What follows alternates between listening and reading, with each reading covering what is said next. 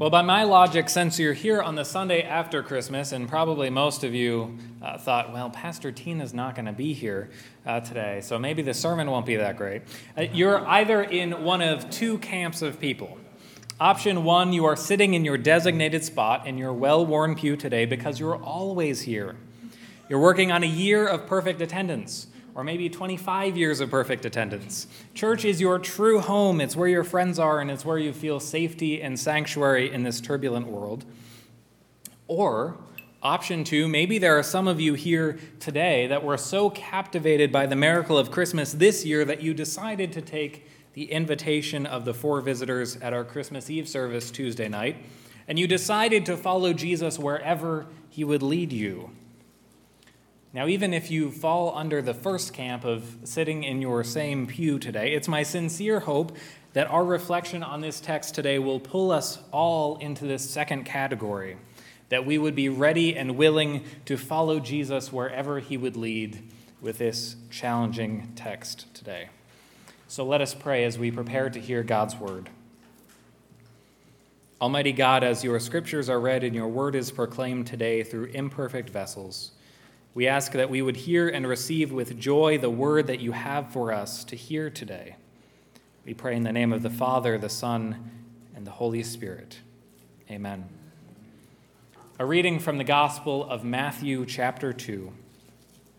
Now, after they had left, an angel of the Lord appeared to Joseph in a dream and said, Get up, take this child and his mother, and flee to Egypt, and remain there until I tell you for Herod is about to search for the child to destroy him.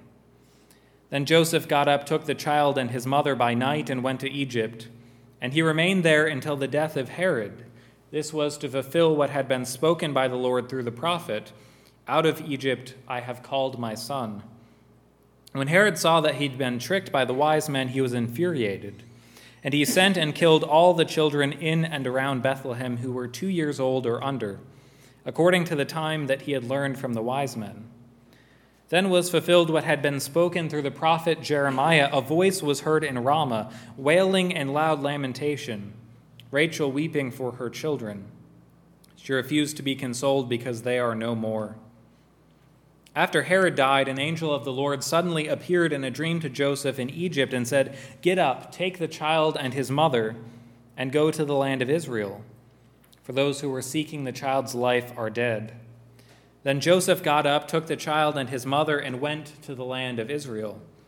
But when he heard that Archelaus was ruling over Judea in place of his father Herod, he was afraid to go there. After being warned in a dream, he went away to the district of Galilee. There he made his home in a town called Nazareth, so that what had been spoken through the prophets might be fulfilled, that he will be called a Nazarene. This is the word of the Lord. Thanks be to God. As we gathered for our Christmas Eve service on Tuesday and we celebrated with our families for the rest of the week, we reflected on the Christmas story. And it's a particular subset of the Christmas story texts that, that we reflected on in these times. I call it the Charlie Brown Christmas version of the story because it's all warm and fuzzy. It's meek and mild. Angels and shepherds, Mary and Joseph, wise men from the east. We sing Silent Night. We light our candles in the darkness, but we do our best not to dwell on the darkness that makes our little candles visible. If our retelling of the Christmas story last week was like a Charlie Brown holiday special, today's scripture is more like a horror movie. A vision in the middle of the night, waking Joseph up from his stupor. Immediately, hearts start to pound as we follow this young, vulnerable family on the uncertain journey to Egypt, hiding at every suspicious noise, looking behind themselves constantly, hoping that one of Herod's men was not close enough to catch them. Our hearts are torn in two by the cries of the mothers and fathers who lost their newborn children at the hand of the despotic Herod. We feel relief that baby Jesus is not among them, that God has protected this fragile hope through his brave parents. But what about all the collateral damage in this cosmic battle? Surely none of those grieving parents would find an ounce of reassurance in the news that one newborn baby had survived. Well, for the month or so preceding Christmas, we've found ourselves in the season of more secular Christmas preparations. We inquired about what our loved ones would like to receive as our gifts. We purchased gifts, and maybe like uh, some American households, your front door was surrounded by packages you purchased on Amazon.com, uncertain perhaps on what was inside all of those boxes. You lovingly took them out and covered the gifts with wrapping paper, stuck them in a bag with tissue paper, and gave them to your family and friends. At the same time as these preparations for the more secular holiday of Christmas were going on, we in our worship and devotional life were preparing for the coming of Jesus once again into our hearts. We engaged in similar preparations, although this holiday is much cheaper to prepare for. We didn't have to buy anything, but we considered what we needed to do to draw closer to God. We pondered the ways that God could appear among us this year and truly answer our prayers. Maybe if you were like me, you had a specific request to God that you kept coming to his ear about through the whole season of Advent, waiting and waiting and hoping that God would answer that prayer. As our gifts were placed under the tree, waiting to be opened, we all waited with eager longing and expectation for the gift of God's Son, Jesus. Now, unlike the presents under the tree, we were pretty sure what we were going to find in this box. This is one present that we all knew about ahead of time. This isn't our first Christmas. We opened this gift before we know what to expect. Even still, the anticipation was building because we really needed Jesus this year to show up. We all experienced some sorrows and struggles this year that we needed Jesus to come in and make right. In 2019, we have shared among ourselves in our prayers as we have had some combination of stress with our job, of not being appreciated enough, of not making enough money, not having enough time outside of work. We've shared in our small groups maybe about conflicts within our families strained relationships with our friends, our parents, our children, and our partners. We've shared in our time of prayer about our struggles with our health or the health of those we love, diagnoses we were not expecting, or recurring problems that we thought were in the past. In our worship on Christmas Eve, we opened the box full of God's gifts to us, and we got exactly what we were expecting. Our prayers were answered. We celebrated once again the birth of the Christ child, meek and mild, a precious baby, a sign of hope. We went home after Tuesday night's worship with our hearts full of joy. And maybe on top of that celebration, we got an answer to our prayers. We all, for instance, felt that prayer was answered when we heard that Mike Mora was returning home from Thailand for Christmas. And maybe we had some answered prayers that we didn't share with anyone else, but were close to our heart.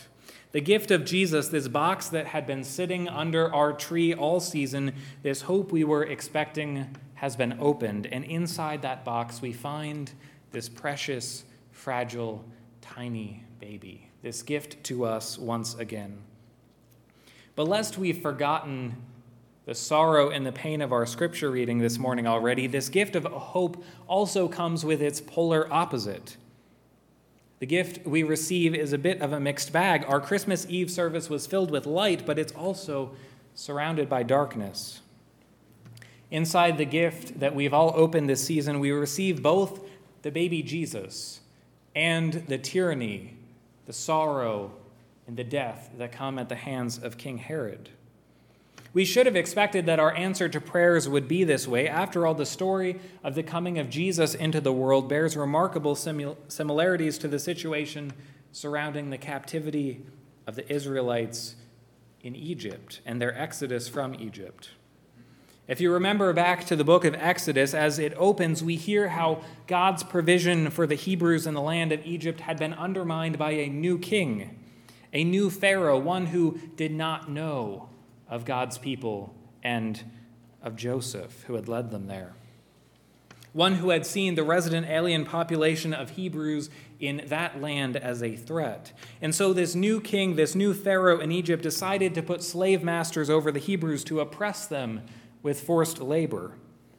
As the people God had chosen to be a blessing to the world continued to grow and become more fruitful, as God had promised, they were also oppressed more and more. God's blessing came with a response from evil. Eventually, the population became so large that the king of Egypt, the Pharaoh, was so threatened that he declared that every Hebrew boy that is born you must throw into the Nile, but let every girl live. We heard a story just similar to that from Matthew's gospel, didn't we? There are rulers like Pharaoh and Herod in every generation willing to sacrifice little children for the sake of the greater good or for their, known narrow, their own narrow political interests. It's always the weak and the vulnerable, like the Hebrew babies in Egypt, like the little children in Bethlehem, and like the young children at the borders of the nations of this world who suffer at the hands of power. There's nothing new in the story. We shouldn't be so surprised by it, but we would rather not read it. But there's something else that strikes me about the connection between the Exodus story and the Christmas story. See, for years and years, the Israelites groaned in their slavery and cried out to God. The Hebrew slaves waited in a season of Advent like anticipation and expectation for the one who had made a covenant with them. They cried out for God to appear in their midst as we did for the four weeks of Advent. And finally, if you remember the story, God did respond. God was faithful as God always is faithful. He called Moses from the bush that was on fire but would not burn up. There was a sign of hope, an appearance of God anticipating the day when God would appear directly to us through his Son. God sent Moses to set his people free. But what happened? Well, evil responded, as it always does. The pain and the suffering on the Israelites from their Egyptian rulers increased. Not only did they have to make bricks under the pressure of slavery, but now they would not be provided straw. They were to make the same number of bricks without the straw they had been given before. Now, in response to this blessing from God, the sending of Moses to set his people free, the people say to Moses, May the Lord look on you and judge you because you have made us obnoxious to Pharaoh and his officials and put a sword in his hand to kill us. The deliverance that the slaves had, been at, that had asked for and had been promised turned out to be much harder than they anticipated. And in that moment, I'm willing to bet the Hebrew slaves would have done anything to go back to the day before God's promise was fulfilled by sending Moses. They would have done everything to reverse course and at least gone back to the bad situation they had before, because at least it wasn't as bad as making bricks without straw. They wanted to reverse course, get rid of Moses, and suck up to Pharaoh for better treatment. The pattern continues throughout that story. The people of God cry out to him, pleading for rescue. Deliverance comes. We remember the people were delivered from their captivity in Egypt, but things only get harder. Once the Israelites reach the desert wilderness, the same wilderness Mary and Joseph traveled through with baby Jesus in the opposite direction, they cry out to God, Why did you lead us out of Egypt only to die in the wilderness? In Egypt, at least we had food. Here in the wilderness, we have nothing. This promised deliverance is anything but.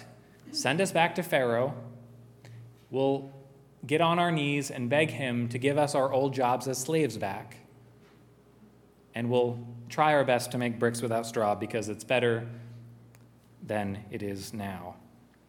We would much rather have no deliverance at all. Thank you very much. Return the present to the sender. I imagine that many of God's people living in Bethlehem, praying and hoping for a better day, had a similar reaction. Their prayers were answered in the coming of the baby Jesus Christ, the King of Kings, the Lord of Lords, the one who was called the Son of David, the one who was to redeem Israel, had come. He was lying in that manger, but along with his coming came suffering, caused by an evil that would do anything to oppose this work of God's deliverance. Yes, the promised Redeemer had come But along with that gift from God came the reaction of an evil king who killed all of the babies in Bethlehem. How many in the days of Jesus would look at what God was doing and how evil was responding and say to God, We would all be much better, better off if we just left things alone? Just leave us alone, God. How many of those who received this gift of deliverance, this gift of the newborn Jesus, just wanted to wrap baby Jesus up in his Amazon.com box and send him back to God where he came from, to the Jesus distribution warehouse, thinking that he was much more trouble than he was worth? Sure, the gift of Jesus is great, but is he really worth the trouble? The parents of Bethlehem who had lost their children weren't the only ones who would have wished to make a return on their Christmas gift. As this Christ child grows up, as he becomes the Jesus we know and love, in Matthew 8, we hear this story of the demons and the pigs. And if you uh, kept up with your Advent devotional, you'll remember reading this story recently. It strikes us as kind of humorous that demons would be sent into a group of pigs and then hurled off of a cliff. But we read that Jesus went into this region of the Gerasenes and freed two men who were possessed by demons and sent the demons into a herd of pigs. Do you remember how everyone responded? Well, the two men who were set free from their affliction of demons were pretty happy. But everyone else, gathered in a mob, came up to Jesus and said, Go home, or pretty much we're going to hurl you off of this cliff because you took our pigs. The gift of Jesus in that case means the loss of an entire town's way of life. They want to make a return to the sender of this troublesome prophet. Maybe we do too, especially when we hear Jesus' words in strong terms if anyone comes to me and is not willing to completely disregard mother and father, wife and children, brothers and sisters, and even disregard their own life, such a person cannot be my disciple. It seems that Jesus is really the present that no one wants to get for Christmas because it means letting go of everything else.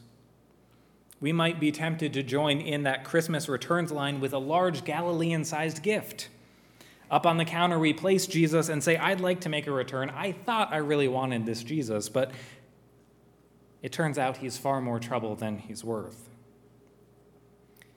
But the truth of the matter is this when we see evil active in the world and in our own lives, it's mo- much more likely a sign that God is doing something and that evil is trying to snuff it out then it is a sign that God has abandoned us.